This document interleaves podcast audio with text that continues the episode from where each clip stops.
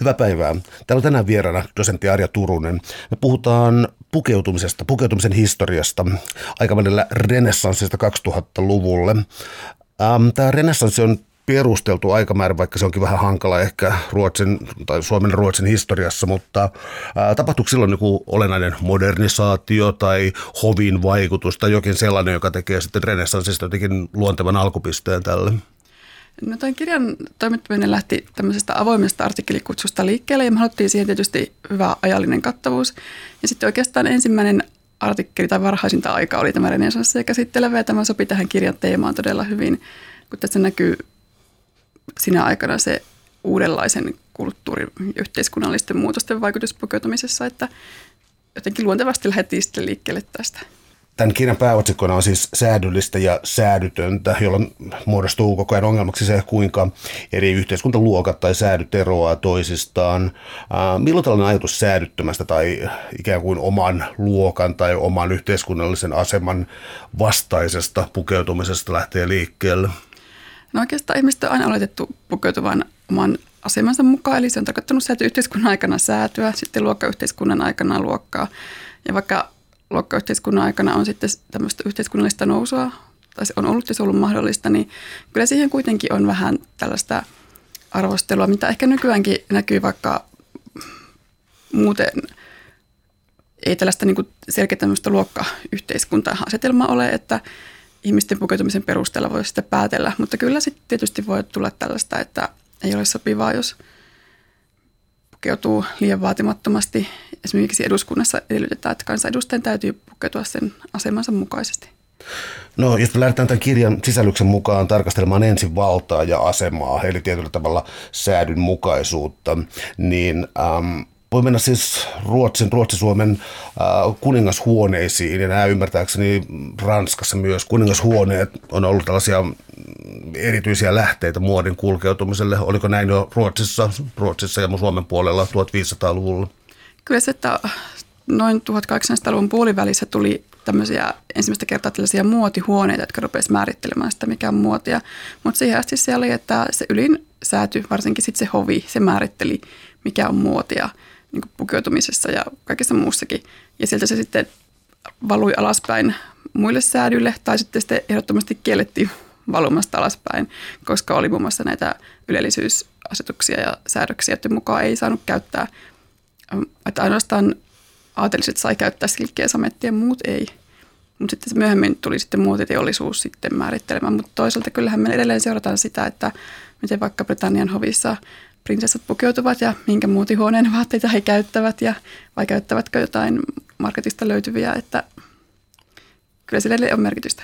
Ilmeisesti oli olemassa myös jonkinlaista yleiseurooppalaista muotia, toisin sanoen hovit, kansainväliset hovit seurasivat toisiaan ja jotkut asut ja tavat kulkeutuivat niistä nopeastikin toisiinsa. Joo, kyllä se, siihen niin sen aikaiseen yhteydenpito ja liikennevälineet verrattuna se yhteydenpito oli, tai se muuti levisi nopeasti, mutta toisaalta siinä oli myös sellaista, että sitten valittiin myös vähän sitä, että mihinkä kulttuuripiiriin tässä nyt kuulutaan, että esimerkiksi renesanssiaika, että on katolilaisia ja protestantteja, että kumpaan halutaan kuulua – Oliko näissä jotain sellaista eroa? Mä niin kuin täysin vapaana assosiaatuna ajattelisin, että protestanttisuuteen kuuluu tietty askeettisuus ja taas katolisuuteen ei, mutta tämä on vain jokin stereotypia, joka mulla on mielessä, niin miten se oikeasti meni? No tässä tämä ensimmäinen artikkeli käsittelee Katarina Kalkoninkan pukeutumista, että hänellä just tällainen tietty katolinen musta puku oli niin kuin siihen kytkeytyvää, mutta toisaalta taas muuten sitten protestanttisuuteen on liittynyt yksinkertaisempi tyyli. Siirrytään perukkiin ja puuteriin, koska siis säädöllisyydessä ja säädyttömyydessä kulkee ehdottomasti siis myös sukupuolen raja ja mikä on soveliasta ja perukki, jota näkee edelleen siis vaikka Iso-Britannian oikeuslaitoksissa ja tällaisissa. Tämä oli varsinainen muoti-ilmiö suhteellisen pitkään, mutta hävisi ilmeisesti aika nopeasti. Kertoisitko vähän niin perukin ja puuterin ja niiden verottamisen taustasta? Joo, tämä artikkeli on Kustaa Hoivilkunan tutkimukseen perustuva artikkeli ja hän tutkii siis 1700-luvun perukin tekijöitä Suomessa. Ja tämä tutkimusastelma lähtee ihan liikkeelle siitä, että, että silloin säätyläismiesten, nimenomaan miehekkäiden miesten täytyy käyttää perukkia. Ja hän sitten tutkii tässä, että kuinka tämä tuli Suomeen tämä muoti ja käy ilmi, että ähm, hän sitten tutkii sitä muun muassa sitä kautta, että milloin, missä vaiheessa on perukin tekijöitä ollut Suomesta kirjoilla. Ja selvisi, että ensimmäinen perukin tekijä, joka tuli Suomeen, niin hän, hänen bisneksensä eivät menestyneet, hän joutui lopettamaan ja palaamaan takaisin Ruotsiin. Eli suomalaiset miehet eivät vielä innostuneet tästä perukin käytöstä, tai se muoti oli vielä levinnyt, mutta sitten myöhemmin se levisi, niin että pystyy seuraamaan sitä, että missä, millä paikkakunnalla näitä perukin tekijöitä on ollut töissä. Ja se siis kuului säätyläismiesten asuun. Varakkailla oli useampikin perukkeja ja sitä varten heillä oli kotona tällaisia perukkipölkkyjä, joiden päällä he säilyttivät sitä perukkia, joka ei ollut päässä. Ja tämä puuteri taas sitten, että niitä täytyy huoltaa niitä perukkeja, pitää ne valkoisina, eli niitä piti puuteroida. Ja tästä maksettiin sitten puuteriveroa. Se oli niin kuin keino saada rahaa, niin kuin verotuloja, että verotettiin tätä perukin käyttöä. Ja sitten, sitten tota, oli näitä tapauksia, että perukki oli hankittu, mutta ei ollutkaan varaa maksaa perukin tekijälle, että on sitten käräjillä tätä käsitelty. Ja sitten on myös näitä, jotka ovat salaa käyttäneet perukkeja ilman, että ovat maksaneet siitä. Ja sitten oli niitä, jotka käyttivät salaa sen takia, että heille he eivät kuuluneet säätyläisiä, eli eivät olisi oikeastaan saaneet käyttää sitä, mutta ovat kuitenkin käyttäneet. Niin se kertoo siitä, että se oli todellakin tavoiteltu pukeutumistyyli olisi niissä variaatiota, koska kirjan mukaan ainakin saisi sen kuvan, että vaaleat perukit oli kaikkein halutuimpia ja, ja, ja joku onneton oli kunnostaessaan saanut perukinsa mustaksi ja se Joo. ei ollut enää niin kuin kova sana. Joo, että kyllä se valkea, vaalea perukki oli se kaikkein arvokkain. Ja sitten tietysti, että missä, mitä materiaaleja näihin on käytetty, että se tumma perukki oli sitten vähän halvempi – Ähm, ja tämä perukki oli siis sellainen, onko se ikään kuin kuvataiteen klassinen tällainen pitkä peruk, perukki miehellä vai oliko tällaista mm, pienempää mallia, mitä nykyään näkee Britannian oikeuslaitoksessa? Joo, tässä oli ehkä silloin 1700-luvulla vähän lyhyempiä, että ei ollut niin pitkiä kuin ne, mitä ne britti tuomareiden käyttämät. Mutta sekin, että muoti vaihtoa monta kertaa, että tässäkin vähän sitten pystyy näyttämään sitä, että kuka seuraa muotia, kenellä on varaa hankkia se uusi perukki, että hankki sitten uuden tyyppisiä uuden muodin mukaisia. Että tässä kirjassa on kyllä jotain kuvia perukeista, että ihan tällaisia, tietysti on yksi perukkimalli, joka on vähän pidempikin, mutta aika monenlaisia tässä ehtii kuitenkin olla sitten muoti. No sä mainitsit sen, että oli myös ihmisiä, jotka joilla tavalla ei olisi ollut oikeutta käyttää perukkia, tällaisia rajatapauksia, kuinka, näitä, kuinka tällaista moukkamaisuutta kohdeltiin? Ja tietysti paheksuttiin syvästi, koska ei, ihminen ei kerta kaikkiaan saanut ylittää säätyrajoja, mutta kyllä niitä sitten on myös käsitelty sitten niin kuin virallisemminkin, että koska on väärin esiintyä väärän säädön edustajana. Että semmoista niin kuin paheksuntaa ja sitten konkreettisempaakin rangaistuksia Ähm, olisi tämä rankkaa pilkkaa, koska tässä kirjassa myöhemmin, kun tullaan äh, suomalaiseen, suomalaiseen kulttuuriin 1800-1900-luvulla tullessa, pilkka saattoi olla erittäin rankkaa ja se oli pukeutunut ikään kuin säädyn vastaisesti. Kuuluuko tämä tällainen Um, no, säädyn vastaisuus nyt varmaan siihen sopiva termi. Kuuluuko siihen liittyvä pilkka jotenkin olennaisesti tähän ikään kuin muotimekanismiin, joka tällä taka-alalla on? Joo, ehkä se on siis nykynäkökulmasta katsottuna, niin menneisyyden ihmistä on voinut käyttäytyä aika rajustikin, että vaikka on ollut ohjeena käyttäytyä kunniallisesti ja nuhteettomasti, mutta sitten on pidetty vähän niin kuin enemmän oikeutena sitten suoraan osoittaa niille ihmisille, jotka ei käyttänyt niin kuin heidän pitäisi käyttäytyä se, että, että tässä kirjassa esimerkkejä siitä, että on niin tehty pilkkalauluja ihmisistä, että joka on hankkinut muodin mukaisen vaatteen ja sitten on tai sitten annettu hänen lempinimi ja sitten lempinimen jälkeen vielä pilkkalaulu tehty. Tai sitten on näitä, että on ollut tansseissa ja jättänyt kalossit sitten sinne ulkopuolelle ja tota, ne on sitten joku käynyt rikkomassa ihan vaan osoittaakseen, että tämä on sopimatonta tällainen muodinmukaisuus. Ah, tällainen sivuhuomautus, kun kirjan alaotsikossa on pukeutumisen historia renessanssista, niin tämä renessanssi ohjaa ajatuksen helposti 1400-luvun Italiaa, mutta ää, tämä ei ole se määrä, mihin tässä viitataan. Eli puhut, onko Pohjoismaissa tai muualla ollut ikään kuin myöhempi renessanssin aalto? No tässä me käytän tätä nimitystä, että se on tietysti aina jokainen kulttuuripiiri saa niin kuin eri puolilla vähän erilaista ilmiasua, että vähän sitä, että Katarina ja Kelonikan myötä tuli sitten tänne Suomeen eli Turkuun tällaista keski-eurooppalaista renesanssikulttuuria. Täällä on tänään siis vieraana dosentti Arja Turunen. Puhutaan pukeutumisen historiasta renessanssista 2000-luvulle otsikolla säädyllistä ja säädytöntä. Talonpojat astuu kuvaan sitten ähm, jo tässä oikeastaan siis varhaismodernissa maailmassa. Millä tavalla talonpoikainen pukeutuminen kehittyy? No, tässä yhtenä näyttökohtana on se, että oli näitä ylellisyysasetuksia, jotka määräsi, että talonpojat eivät saa käyttää silkkeä samettia ja muutenkin oli tällaisia tiettyjä – vaatekappaleita, joita pidettiin vain säätyläisille kuuluvina. Ja sitten tietysti uskonnollinen ajattelu siitä, että no, turhamaisuus oli yksi kuoleman synneistä. Ja sitten myös se, että vaatteiden hankkimiseen piti olla varallisuutta. Eli tämmöisiä ihan käytännön reunaehtoja ja sitten tällaisia niin kuin, mielikuvia siitä, että miten talon poikien pitää pukeutua.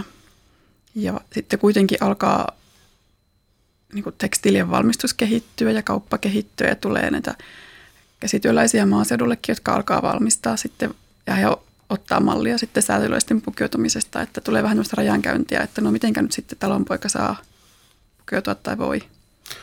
Äh, joskus tulee sellainen mieleen, että tällainen ikään kuin erottautuminen ja oman kulttuurin näyttäminen, tällainen on hyvin keskeistä pukeutumisessa ja äh, ikään kuin luulisi, että sitä perustellaan rationaalisella syyllä ja käytännöllisellä syyllä, mutta sellainen ajattelu tuntuu tulevan aika myöhään ikään kuin muodin historiassa. Äh, voisiko me oikein katsoa, että kysymys on täysinkin irrallisesta, jos mä nyt niin hieman ylikorostan, niin, tai ylikorostan, niin ää, tällä asusteen valinnalla on hyvin vähän tekemistä käytäntöjen kanssa.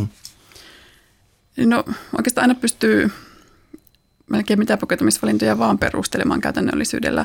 Ja silloin jos perustellaan käytännöllisyydellä, niin silloin se kertoo siitä, että siinä yhteisössä tai kulttuurisesta pidetään tärkeänä arvona, kun tässä jossakin toisessa yhteydessä niin ei, ei pidetä tärkeänä. Että oikeastaan mitä tahansa voidaan niin kuin perustella. Tässä kirjassakin oikeastaan useita esimerkkejä siitä, että mitä tahansa voidaan perustella niin kuin sekä muodikkuudella että sillä, että tämä ei ole muodikasta, vaan käytännöllistä millainen olisi talonpoikainen ää, asu tähän aikaan? Onko siinä jotain tiettyjä, onko jotain tiettyä äm, mallia tai jotakin, mikä oli ikään kuin talonpoikainen tapa erottautua? No tässä kirjassa mainitaan esimerkkinä tämä talonpoikaismiesten takki. Tämä artikkeli keskittyy siis miesten pukeutumiseen. Että sortuutti, joka tulee siis ranskalaisesta, onko se sortuut takista. Ja ja siinä erityisesti sininen väri oli sitten muotia 1800-luvulla. Olisi tämä sininen jotenkin, äh, siis mä ymmärtäisin, että sitä voisi tulla ikään kuin Ruotsin hovin kautta, mutta sitten toisaalta kirjassa oli siis erilaista valmistusmateriaaleista. Oliko se niin, että indigon sininen esimerkiksi oli hyvin kallista ja hankalaa tehdä? Joo, Joo että just tämä se, että semmoinen väri on ollut aina arvostettua, mikä on ollut kaikkein vaikeinta tehdä – että silloinkin kun musta oli muotia, niin sitten pystyttiin näkemään niitä musta, että kaikkein arvokkainta oli se kaikkein puhtaimmin musta ja se, joka oli tumman ruskea tai tumman harmaa, niin heti näki, että tällä ihmisellä ei ole oikeasti ollut varaa hankkia sitten täysin mustaa vaatetta. Mutta tämä sininen väri oli sitten suomalaisilla talonpojilla sellainen muotiesine tai muotivaate. Muoti irrallisena tällaisena tutkimuskohteena, tai siis erillisenä tutkimuskohteena, sitä mä tässä oikeastaan tarkoitin, niin milloin se oikein sai alkunsa? Siis mä tiedän niin sosiologian klassikoista, jotain siis 1800-luvun lopusta löytyy näitä, mutta varmaan aiemminkin, ja jos miettii kuvataidetta, niin se on varmaan ollut myös, myös jo kovin varhain vähintäänkin jonkinlainen kiinnostuksen kohde. No kyllä siis kulttuuritutkimuksen puolella niin antropologit on aina havainnoinut, että minkälaisia vaatteita tai asusteita tutkituilla ihmisillä on. Ja sitten Suomessa on ollut tällaisia kansankuvaajia, jotka ovat niin kuin tehneet tällaisia kyläkuvauksia, niin sit ovat sitten laittaneet ylös, että minkälaisia vaatteita ihmisillä on. Sitten on kansantieteen oppiaine syntyi 1800-luvun lopulla ja siinä oli yhtenä tärkeimpänä tehtävänä kartoittaa ja tutkia suomalaista kansankuperinnettä. Eli tätä niin sanot, sitä, mitä koettiin, että on sitä muotipukua edeltävää niin kuin aitoa kansankulttuuria. Ja silloin siis kerättiin runsaasti näitä kuvia myös talteen. Sitten toisella taidehistorian puolella on sitten tutkittu näitä just säätyläisten muotipukuja ja sosiologiassa 1800-luvun lopulla heräsi kiinnostusta muotiin, koska se koetti, että se on tällainen niin urbaanin elämän merkki se, että ihmiset pukeutuvat muodin mukaan.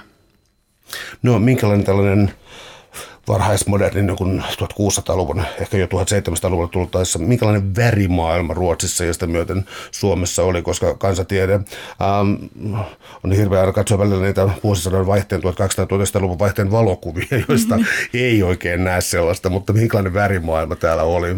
Kyllä se on ollut ihan monen väristä, että on ollut sinistä ja keltaista ja punaista ja että kyllä niissä kansanpukukokoelmissa, jos niitä pääsee värikuvissa näkemään, niin kyllähän siellä on tosi monenlaisia värejä. Mutta sitten toisaalta tuli, tuli taas sitten esimerkiksi 1800-luvulla tuli tämä körtti, körttiläisyys, niin siinä sitten koettiin, että tällainen muodinmukainen pukeutuminen on liian maallista ja he halusivat sitten erottautua pukeutumalla yksinkertaisiin ja harmaisiin sarkavaatteisiin. Eli tämä oli ikään kuin vastamuoti. Joo, sitten kyllä. Joo, joo. vastamuotina. Um, miten sitten kaupungin ja maaseudun välinen ero? Eli uh, kaupungissa ei tietenkään tarvita kaikkia sellaisia tarvevaatteita, mutta oliko muuten koreilu kaupunkien asia vai oliko se yhtä hyvin myös talonpoikain asia?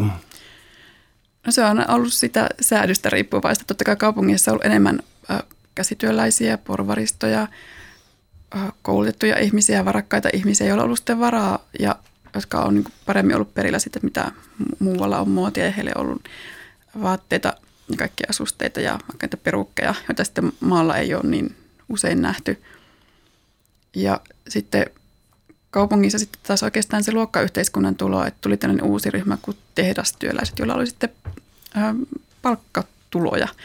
Eli siellä maaseudulla se vaatteiden hankkiminen oli aika pitkälle omavaraista,talouteen perustuva, eli piti – itse kasvattaa niin kuin, ö, pellavaa, että sai sitä kangasta ja, tai hankkia sitten itse, niin kuin, että kankat hankittiin jostakin ja sitten teetettiin ompelijalla ja että oli hyvin vähän niin kuin, varallisuutta ostaa vaatteita ja oikeastaan vaatteita kai ollut, mutta sitten tuli nämä, nämä tehtaan työläiset, joilla olikin sitten, sitten tuloja ja pystyi hankkimaan vaatteita. Että totta kai se näkyy se, että säätyläiset hankki muotisalongeista tai omilta ompelijoilta niitä vaatteita ja sitten täällä kaupungeissa sitten niin oli tällaisia torimyyjiä, joilta sitten hankittiin jo vaatteita.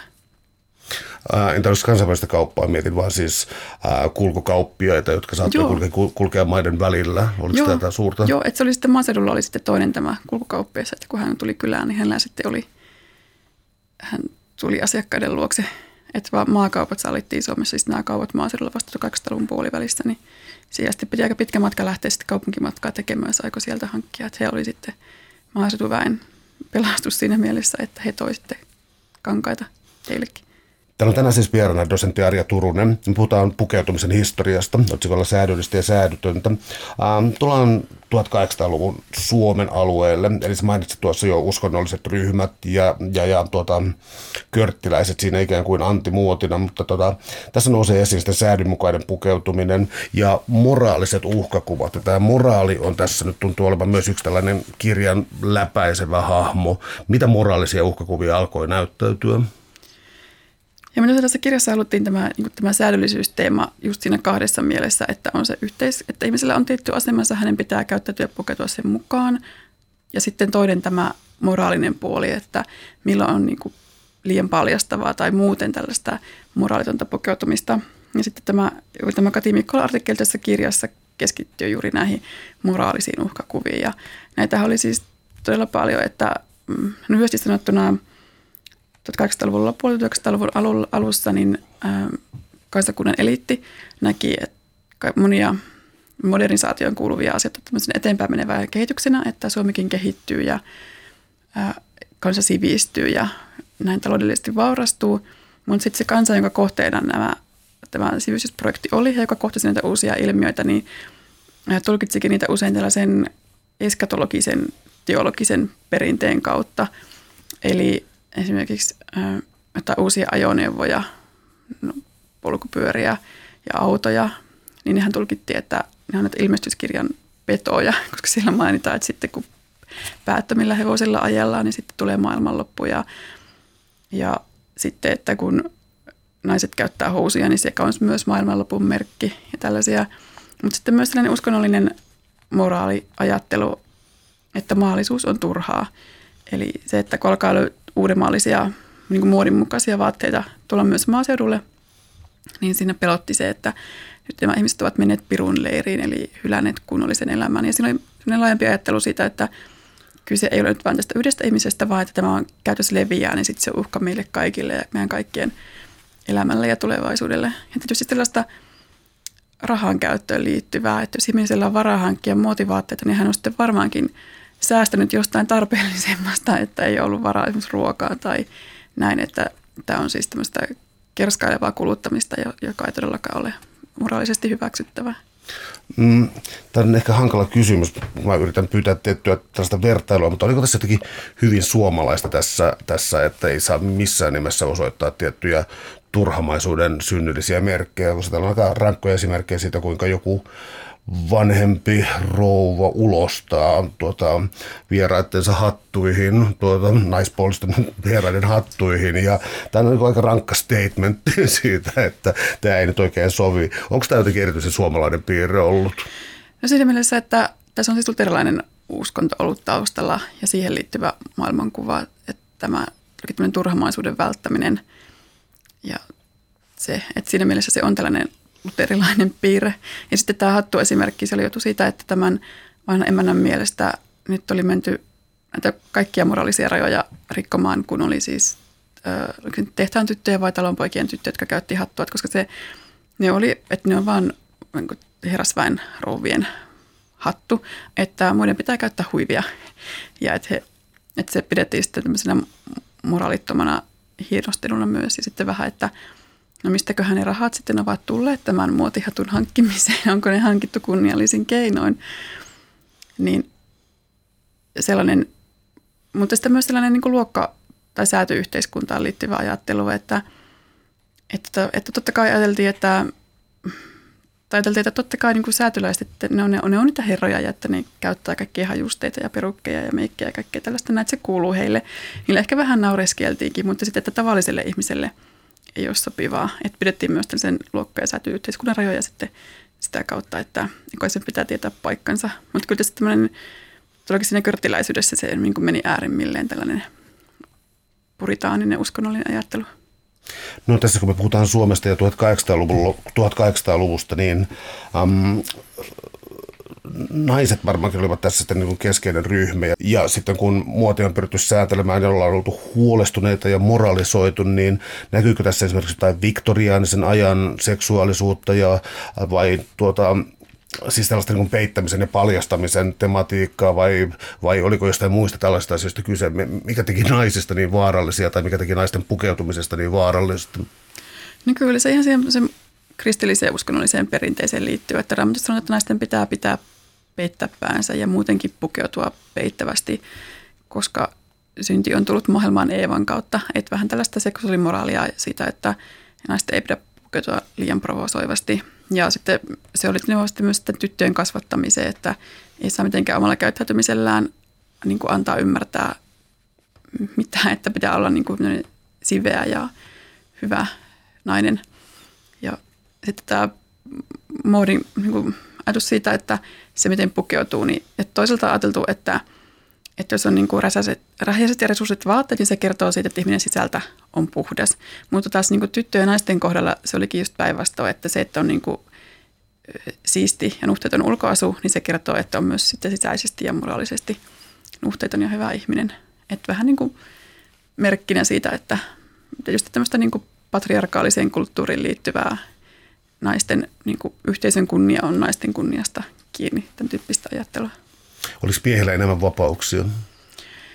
No joo, siinä mielessä, että miehillä oli myös enemmän mahdollisuuksia käyttää rahaa, jos heillä oli enemmän mahdollisuuksia hankkia, niin kuin hankkia rahaa työskentelemällä, niin kuin hankkimalla tuloja.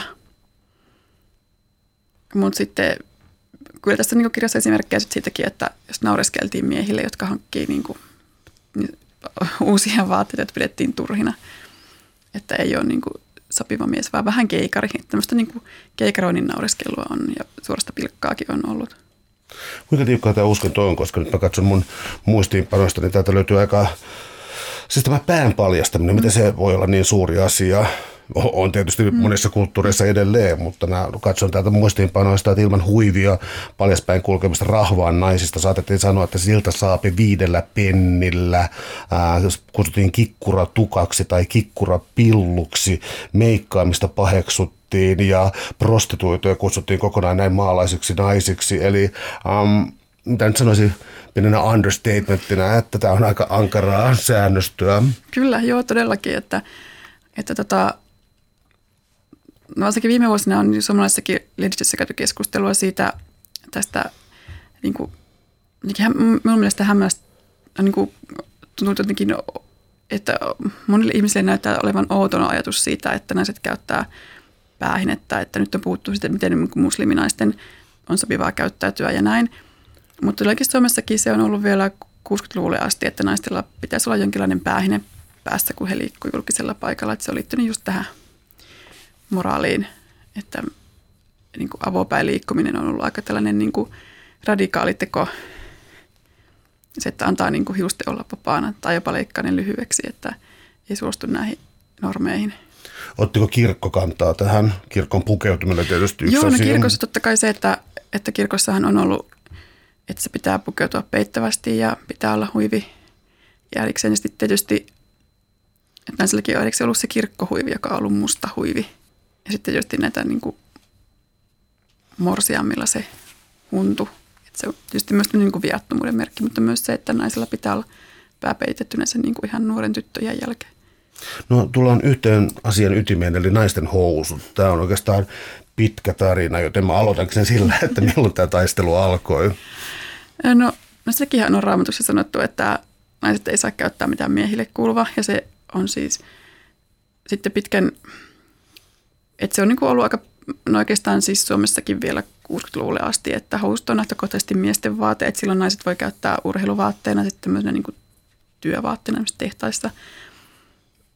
Mutta muuten, että on olemassa selkeä sukupuolijako naisiin ja miehiin ja tämä housien käyttö on ollut just se selkeä, minkä kautta sitä on sitten vartioitu, että, että housut ei kuulu naisille. Että tässä on sitten historia-aikana eri esimerkkejä tavoista, että miten sitä on perusteltu ja miten siihen on sitten suhtauduttu. Että oikeastaan ehkä vielä keskiajalla äh, niin kuin kansan keskuudessa kulki vielä tarinoita tällaisia niin kuin alkukristillisiä pyhimyslegendoja naisista, jotka olivat todellisia kristittyjä, eli he olivat päässeet sukupuolinsa rajoituksista eroon, eli he olivat pukeutuneet miehen paatteisiin ja omaksuneet ehkä tällaisen niin opettajan roolin. Mutta sitten lääketiede alkoi kehittyä niin kuin keski- ja sen jälkeen, niin sitten alettiin suhtautua epäilevästi kaikkeen tällaiseen, mikä rikkoi sukupuolijakoa, että pidettiin, että se on luonnollinen. Mutta se on ehkä se, että ajatellaan niin kuin hassusti, että ajateltiin, että ihmiset ovat luonnostaan joko miehiä tai naisia ja niin kuin piste. Mutta sitten jos alkoi käyttää housuja, niin pelättiin, että hän sitten alkaa muuttua mieheksi. Että sukupuoli osoittautuikin aika tällaiseksi helposti muuttuvaksi asiaksi, joka, jonka voi vaihtaa ihan vain sillä, että pukee housut jalkaansa. Ainakin tuossa muista lukeneeni siis siitä, että sisällissodan aikana 1918, kun siis punaisten puolella oli naisia uniformussa ja tietenkin housuissa mm. siis siinä, niin ää, nämä mitkä ryssän morsia vai kuinka niitä kutsuttiinkaan, niin tota, ilmeisesti tämä ihan sama debatti, joka on siis tämä housuisuus ja ikään kuin miehisten sukupuoliasioiden, äh, tai ei sukupuoliasioiden, mm. vaan sukupuoliroolien, äh, niin kuin, että se, että naiset ottaa sen asiakseen, niin onko se tätä samaa edelleen? Joo, se oli siinä sisällissodan aikana, että se valkoisten puolella herätti just kauhistusta, kun alkoi levitä tietoja, että punaisten puolella on naisia, naisiakin siellä aseellisissa joukoissa, heillä on housut jalassa, että – jotenkin se nähtiin valkoisten puolella, että nyt he on niin kuin yrittänyt jonkun tämmöisen niin kuin rajan, että ne naiset ei ole enää niin kuin naisia, vaan ne on niin kuin jo eläimiä, että menneet tällaisen rajan yli. Ja sitten punaisten puolella heitä taas niin kuin että on tämmöisiä rohkeita naisia, että ovat valmiita tarttumaan aseisiin. Että se on niin kuin selkeä jako, että naisten tehtävänä on, he ovat tällaisia äidillisiä hahmoja, heidän tehtävänä on pitää huolta elämän jatkuvisesta, synnyttämisestä, lastenhoidosta ja näin. Ja miehet sitten taas niin kuin hoitaa näitä poliittisia yhteiskunnallisia asioita. Että se liittyy myös tähän, että naisten ei sopivaa mennä sinne miesten julkiselle alueelle. Että sitten tähän siis liittyen sitten, kun Lotta Svärd-järjestö perustettiin tukemaan suojeluskunnan toimintaa, niin siinä oli yksi selkeä, että että he ei missään tapauksessa osallistu mitenkään aseelliseen toimintaan, että heille kuuluu just tämä huolto- ja hoivapuoli. Ja tätä tehtiin selväksi just sillä Lottien puvulla, eli siihen ei kuulunut housuja, vaan se oli tämmöinen mekkapuku. No minkälainen oli sitten, äh, jos pysytellään vielä oikeastaan maaseutuväestössä, niin tuota, äh, suhtautuminen esimerkiksi, koska oli siis sellaisia, äh, siis vaikkapa leskinaisia, jotka tekivät rankkoja töitä ja oli jotenkin mm, loogista tai helppoa kenties käyttää housua, samoin hiihtäminen liikkumisen välineenä oli sellainen. Ähm, katsottiinko kuitenkin ikään kuin hyvällä tai, tai sormien välistä joitain tapauksia vai, vai oliko tämä kontrolli niin tiukkaa, että se koski joka ikistä yksilöä? No oikeastaan suomalaisella maaseudulla on hyvin vahva ajatus sitä, että naiset on vahvoja, että niin kykenee tekemään raskaita työtä sinne kuin miehetkin, että se ajattelu, että naiset on heikkoja ja miehet on vahvoja, niin tämä oli niin kuin säätyläiskulttuuriin liittyvä piirre, mutta maaseudulla ajateltiin, että totta kai naistenkin pitää pystyä ja on myös tämä vahva myytti Suomessa, että suomalainen on aina ollut vahva. Että, ja tietyin paikoin arvostettiinkin myös sitten niitä naisia, jotka teki niitä miesten töitä. Ymmärrettiin just tämmöinen tilanne, että on leski, että joutuu tekemään.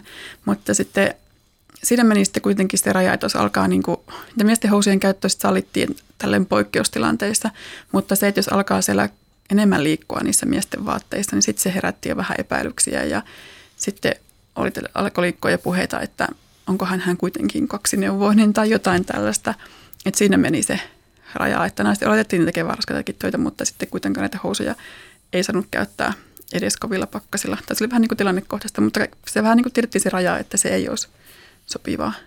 No kirjasta käy esimerkiksi se ilmi, että siis vaikkapa Helsingin yliopisto ei ole mikään, todellakaan ollut mikään niin kuin edistyksen paikkaa. Siis tullaan 1960-luvulle ja siis muistan äitinikin selittämään siis niiamispakoista ja tällaisista. Mä luovutan sulle puheenvuoron, eli housukiista oli tähän aikaan edelleen voimissaan. Joo, sitten siis 20- 30-luvulla tuli siis niin kuin hiihtohousut naisille ja se oli silleen niin kuin uusi juttu, että kun se, koska se hiihtäminen pidettiin niin tärkeänä ja sitten se, just se urheiluhousien käyttö, että naisten tärkeää pitää huolta terveydestään harrastamalla vaikkapa hiihtoa. Mutta sitten tietty raja oli se, että, että niin kuin koulutetut naiset työpaikoillaan eivät todellakaan käytä housuja.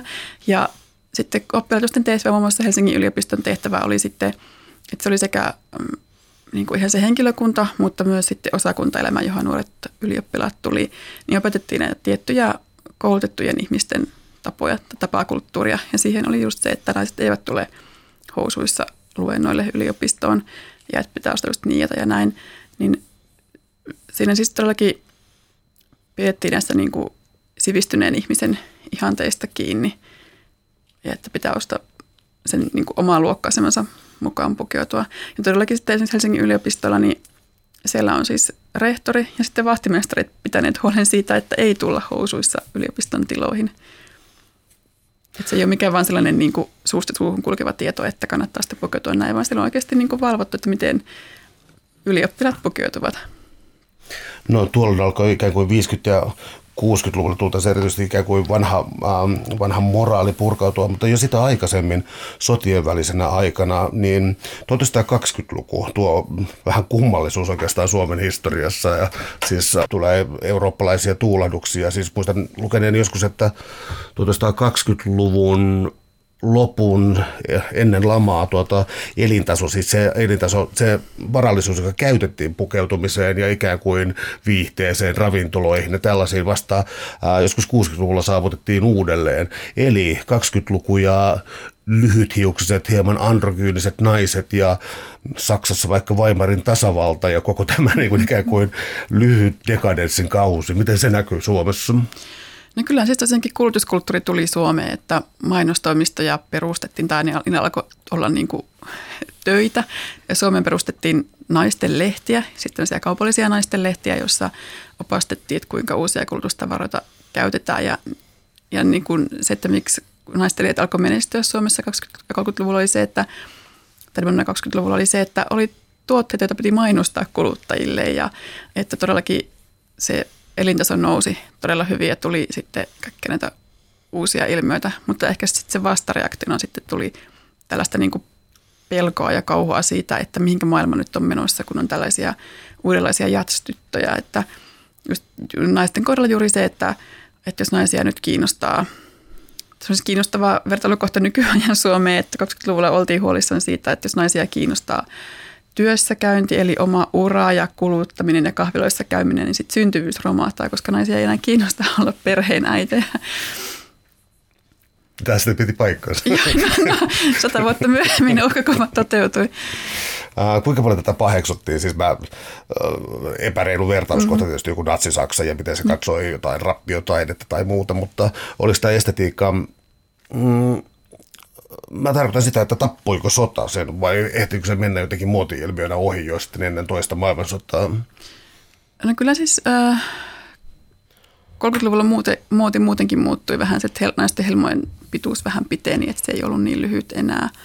Mutta kyllähän se niin kuin, kir- suomalaiset kirjailijat, niin kuin Mika Valtari ja Olavi Paavola, ne innostui siitä ja he käsitteli tätä uutta ilmiöä, niin kaikkea muitakin modernia ja ilmiöitä ja kyllähän se näkyy mainonnassa ja että kyllä se niin tuli sellainen niin kuin uusi naisihainen ja uuden ajan symboli, että sitten taas sitten kehitys niin kuin toiseen maailmansotaan ja sen jälkeen, niin kyllähän se toisen maailmansodan jälkeen, niin kuin, kun alkoi taas pulla aika väistyä, niin haluttiin nauttia elämästä ja että on väriä ja iloa elämässä. Ja naisellinen muoti ja huvittelu ja kaikki tällainen palas totta kai – Täällä on tänään siis vieraana dosentti Arja Turunen. Me puhutaan pukeutumisen historiasta otsikolla säädyllistä ja säädytöntä. Me ollaan puhuttu tässä nyt säädyistä, niin äh, on mainittu siis säätyläisiä hoveja ja, ja tuota talonpoikia. Äh, milloin voisi sanoa, että syntyy jotakin sen kaltaista kuin keskiluokka ja sille ominainen tapakulttuuri?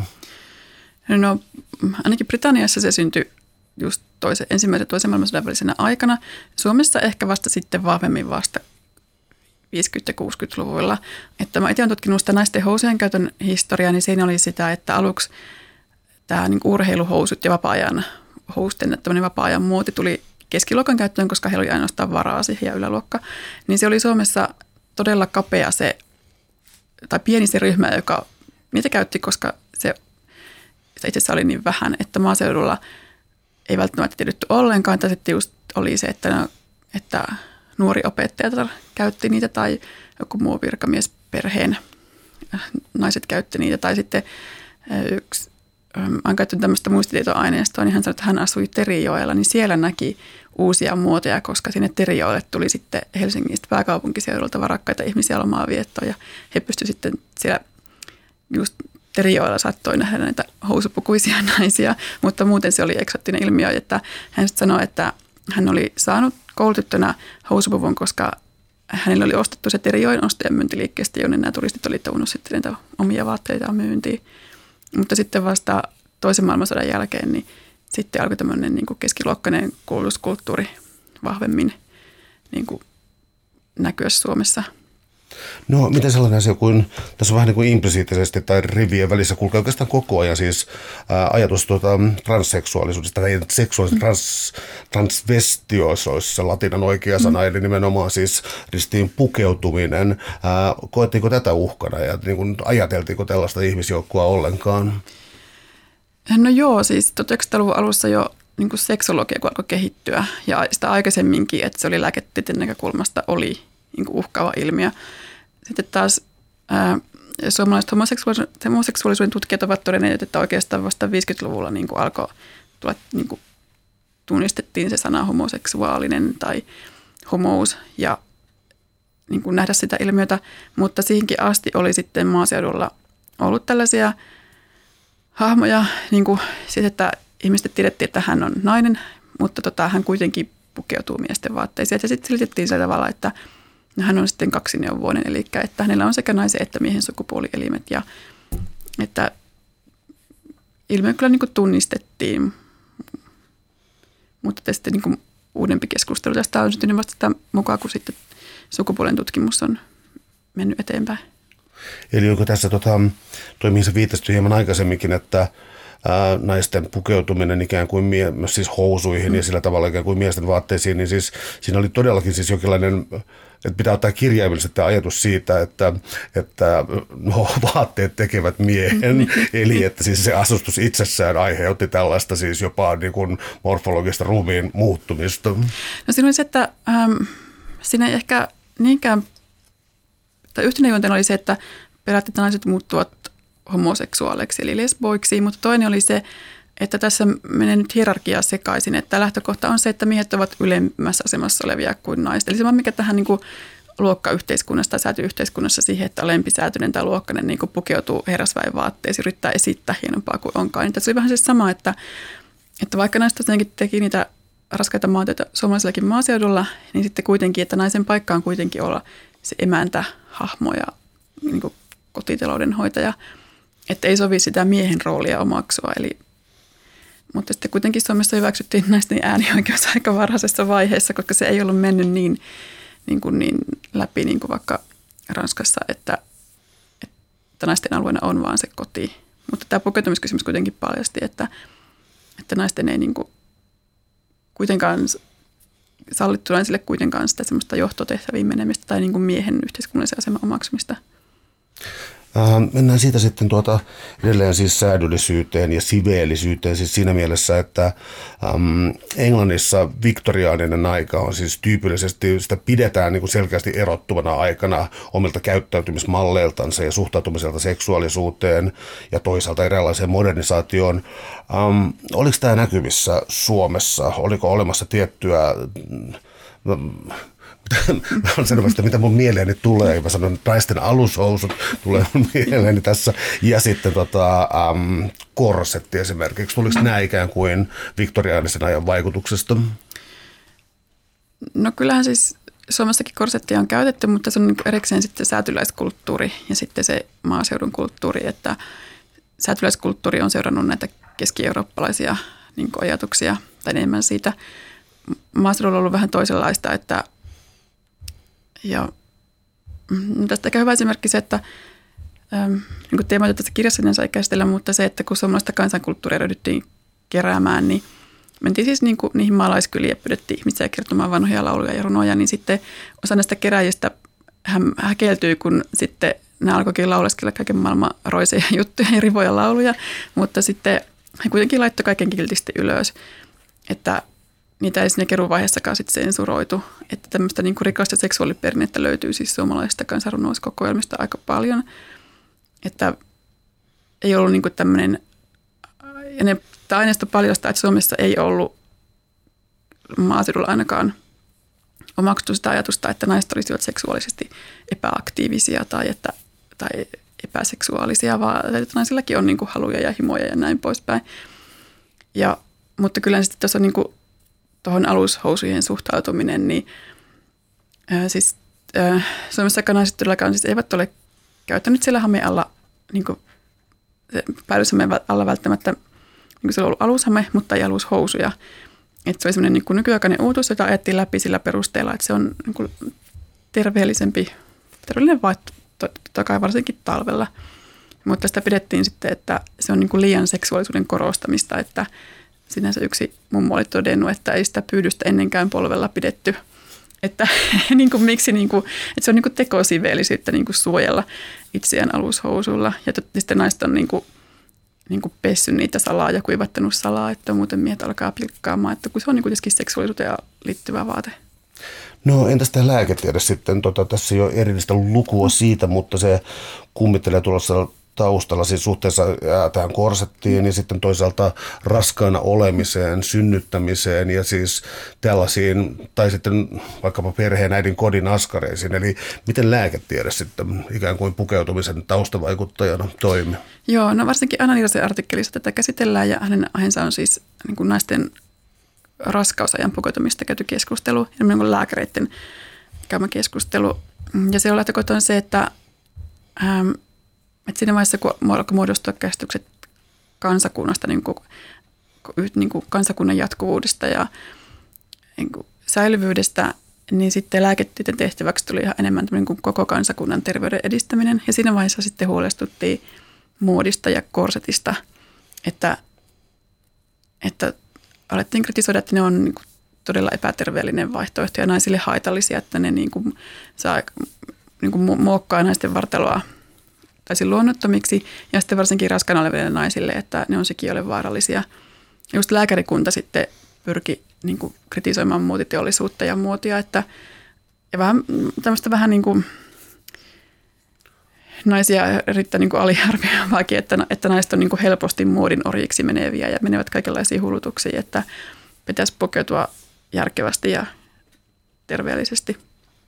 Eli lääkärikunta pyrki niin ottaa kantaa tähän että, ja niin kuin vähän rajoittamaan muotia. Täällä on tänään siis vieraana dosentti Arja Turunen. Me puhutaan pukeutumisen historiasta, otsikolla säädyllistä ja säädytöntä. Tullaan 1900-luvulle ja aletaan puhua siis modernista pukeutumisesta, mutta myös siis sellaisesta, että äm, valmisvaatteet tekevät näkyvän marssin äh, markkinoille. Äm, jos mä yritän muotoilla tästä nyt niin tarkempaa kysymystä, niin tulee uudenlaisia materiaaleja ja halvempaa sarjatuotantoa. Oliko nämä näitä olennaisia asioita vai oliko se kysymys pikemminkin siitä, että kotitaloudet vaurastuivat ja käytettiin enemmän rahaa muutenkin? No se liittyy sekä että yleisesti niin teollisuuden kehittyminen, että vaatteita ruvettiin valmistamaan teollisesti, niin se tietysti helpotti valtavasti varsinkin niiden naisten elämää, joiden tehtävänä oli ollut valmistaa ne vaatteet kotona itse tai niin kuin sopia ompelijan kanssa, että hän tulee ja ottaa mittoja ja valmistaa niitä vaatteita. Ja muutenkin niin kuin teollisuuden kehittyminen siinä, että tulee yhä enemmän tällaista valmistuotantoa, että huonekalujakaan ei tarvitse mennä puusepäällä teettämään, voi, vaan voi mennä kauppaan ostamaan niitä uusia. Niin kyllähän tämä oli siis todella iso mullistus, että tuosta noin vaan voi mennä kauppaan ja hakea sieltä vaatteet ja hinnat halpenee, koska tuotanto halpenee ja koska tulee uudenlaisia halvempia materiaaleja tarjolle. Niin. Mulla tulee sellainen tunne siitä, että tämä oli jonkinlaista ikään kuin 60-luvun edistysoptimismin aikaa, ehkä 70-luvun osittain se tota, optimismin aikaa siis siinä, että nyt luodaan kokonaan uudenlaista maailmaa. Siis mä tarkoitan sellaisia asioita kuin pallotuolit tai tämä, tämä tällainen talo, joka silloin rakennettiin, nämä uudet materiaalit, uniseksi pukeutuminen. Voisiko tätä kutsua tällaiseksi jonkinlaiseksi modernin projektiksi, joka tässä oli? Joo, kyllä siis niin estinen maailma muuttui todella suuresti ja sitten ajatukset siitä, että miten arkielämää pitäisi elää. Että silloinhan on siis surutta heitetty kaatopaikalle niin kuin vanhoja huonekaluja ja näin poispäin. Ja sitten niin kuin arkkitehtuuri, että rintamamiestaloista siirryttiin näihin mataliin tiilitaloihin ja rivitaloihin ja kerrostaloihin, niin, niin se, että, elämän, että nykyaikana elämän pitäisi olla helppoa, että ne vaatteetkin on niin kuin, niitä tarvitse avannossa enää huljutella, vaan ne pestään pesukoneessa ja uudet materiaalit on niin helppoja, että niiden hoitaminen on helppoa ja ne vaadi 60 pesua, että riittää, että huuhtaisia tuli myös kaikenlaisia paperi, kirtakäyttöisiä paperivaatteita ja näin. Ja sitten semmoinen pukeutumisen kulttuurinen muutos siinä, että ajateltiin, että, että enää ei tarvitse sellaista puvustoa hankkia niin kuin siihen asti, että ihmisellä pitää olla – niin kuin aamupäiväpukua, iltapäiväpukua ja, tai että erikseen juhlapukua ja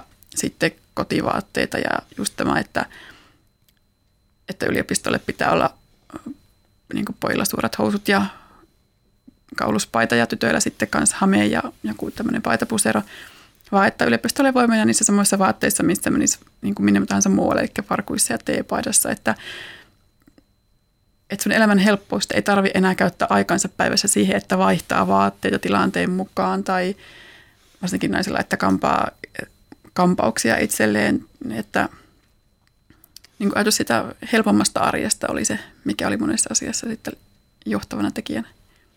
Onko liioiteltua sanoa, että pukeutuminen jotenkin demokratisoitui tuolloin, koska siis moni kuulija voi tietää siis silloin, kun puhutaan mausta tai pukeutumisesta, niin ranskalainen sosiologi Pierre Bourdieu on tässä ikään kuin, miten tehdään eroja ja erottaudutaan muista, keskeinen, keskeinen teoreetikko tässä, mutta ähm, tekisi niin mieli tehdä sellainen johdatteleva kysymys, että syntyykö tässä vaiheessa sellainen ikään kuin massakulttuuri, joka ei enää kulje tuolla tavalla niin kuin luokkayhteiskunnan omaisesti kuin tuollainen distinktiologiikka? Joo, kyllä tuo demokratia ja demokratisoitumisen idea olivat todella vahvoja, että siihen asti oli ollut häpeä, jos jossain seurapiirikutsuilla kaksi naista on niin kuin samanlaisessa mekossa. Mutta nykyään se oli silleen, että no, että no kaikkihan nykyään kulkee samanlaisissa vaatteissa ja pidettiin epäsopivana sitä, mikä siihen asti oli ihanteena, että ihmisen, pitää, ihmisen ulkonäöstä pitää pystyä näkemään hänen asemansa ja hänen niin kuin asemien väliset erot. Ja nyt tuli sitten ihanteeksi se, että, että olemme kaikki tasa-arvoisia että kaikkien pitää voida pukeutua samalla tavalla, siis niin kuin vauvasta vaariin ja miehet ja naiset tyyli ja näin. Että, ja myös sitten ihan myös niin kouluissa nuoret opettajat alkoivat muuttaa pukeutumista, että he että heillä olisi niin kuin tärkeää pukeutua samalla tavalla kuin heidän oppilaansa, eli farkkuihin ja teepaitaa, eikä niin kuin ennen, että opettajalla on itsensä puku päällä ja selkeästi näkee, että hän on tässä auktoriteetti, vaan pyrittiin semmoista niin kuin tasa-arvoisempaa asetelmaa. Mitä sellainen mm, vaikea kysymys, mä yritän formuloida sitä. Tuota, um, niin, siis se, että nykyajan ja oman ajan näkee helposti silleen, että tämä on niin kuin suurta vapauden aikaa. Me voidaan tehdä mitä huvittaa ja pukeutua niin kuin huvittaa ja vasta jälkikäteen nähdään, niin kuin te ei nyt oikein nyt ollutkaan näin. Uh, mä lukenut sellaisen väitteen esimerkiksi se, että sanotaan vaikka TV-ssä siis, siis uutislähetyksiä, mitä tahansa ajankohtaislähetyksiä, ää, naisilla on siis jälleen niin kuin korkeat korot ja jotain kukkahameita, mutta mä kuulin siis sellaisen väitteen, että meillä on todella puritaanista aikaa. Mitä mieltä saat siitä? No nykypäivän pukeutumista on tietysti niin kuin itse on tottunut tarkastelemaan sitä menneisyyttä, jolloin näkee vähän niin kuin pidempiä kehityslinjoja. Mutta nykyään ehkä se on se sellainen 60-70-lukulainen ihanne siitä, että olemme kaikki yhtä tasa-arvoisia ja pukeudumme kaikki samalla tavalla, niin no jo 80-luvulla tuli tämä juppiaika, joka nosti tämän niin kuin merkkivaatteiden tuntemisen taas, niin kuin, niiden käyttämisen taas sitten arvoon. Ja sen jälkeen on sitten taas niin kuin aina useita tyylejä tullut.